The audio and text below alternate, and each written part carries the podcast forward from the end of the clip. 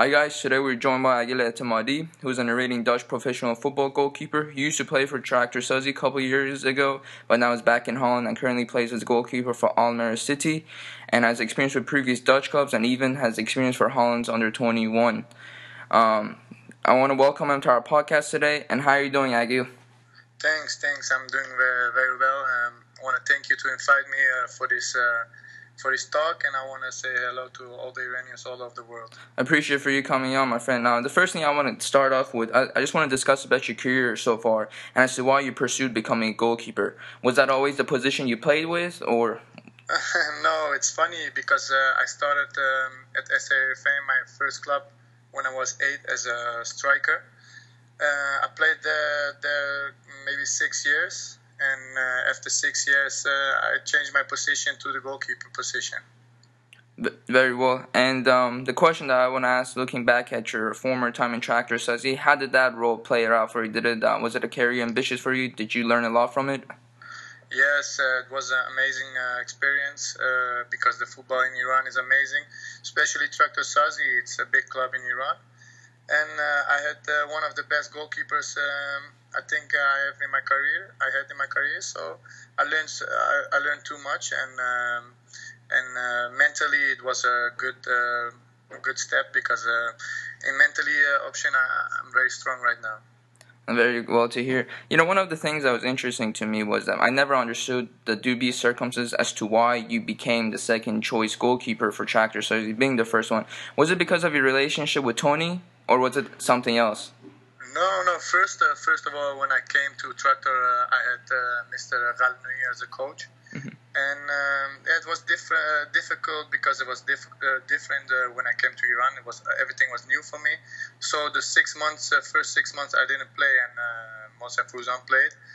And the new se- the new season, because Moussa Fruzan played very well, and um, the new season when Tony came, he didn't know us and the first option was Moussa Frouzan because he was already the first goalkeeper.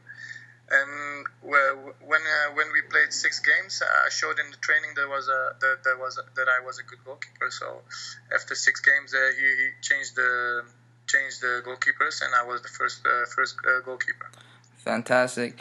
Um, my next question for you, Agil, is that um, who was the best manager that you ever played under? Was it as a, as a coach in Holland, or was it still in Iran? Was it Tony or Ghalenoei? Um, I think one of the best uh, coaches I had was uh, Foppe de Haan. It's a very famous uh, coach in Holland and um, I think Tony was also an amazing person, amazing coach. Uh, but for me, the most important was the goalkeeper coaches, and the best uh, I, I, had. I already told you it was Paulo Grillo from Portugal. Mm-hmm.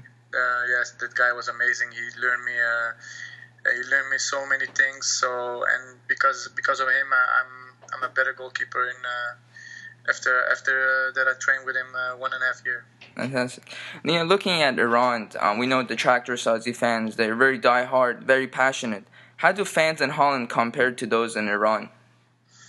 Yeah, I think you cannot uh, compare the fans uh, uh from Holland to Iran because you know uh, Iranian fans they, they live for football. They they will uh, die for football. And in Holland, um, it's it's they, they, they love football, but it's not like Iran.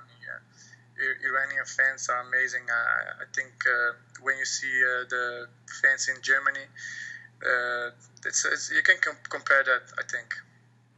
So I'm I'm assuming so. That's the one thing you miss about Iran. What is something that you don't miss about Iran? Uh, what I don't miss, uh, yeah, um, the football the football world is hard over there, so mm-hmm. you have to be mentally hard. Uh, f- the first six months was very hard for me, because it was new, the hard people, people they say things, uh, they um, next day they change the word, you know, and that's a thing. But you have to uh, get used to it. I think that's a different from uh, if you play in Iran or in Europe. One thing was uh, really interesting to me was you play with Alireza Jahanbakhsh, and you know Jahanbakhsh right now was playing for NEC became you know the best Dutch player for that division. Um, how was that experience knowing that you have another colleague that is playing in um, Holland and is becoming such a big name in Holland?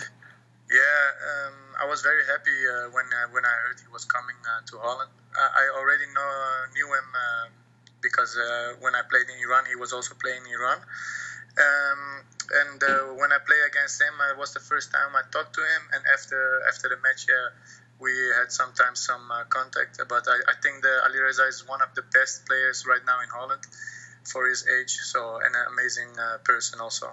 Thank you. And is there like looking at these young players like Jahanbakhsh, Azmoun, Saeid Ezatolahi that could potentially be Javad Nekounam's, you know, um, fulfill his position? Um, what advice do you have for these young players um, to fulfill their ambitions uh, towards their career?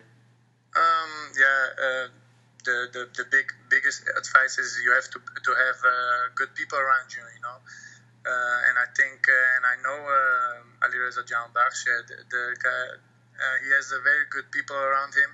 He's living with uh, some Iranian people, so uh, that's the most important thing. You know, you have to feel home and feel safe, and that's the most important thing, I think. Fantastic.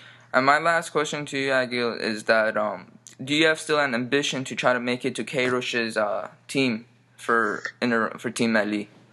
Yes, of course. I think every Iranian player has an ambition to uh, for play uh, for playing uh, national team of Iran, uh, and uh, for me that's also uh, a thing. Um, last year was one of the best years in my career, and I know the national team is following me and they're watching my games.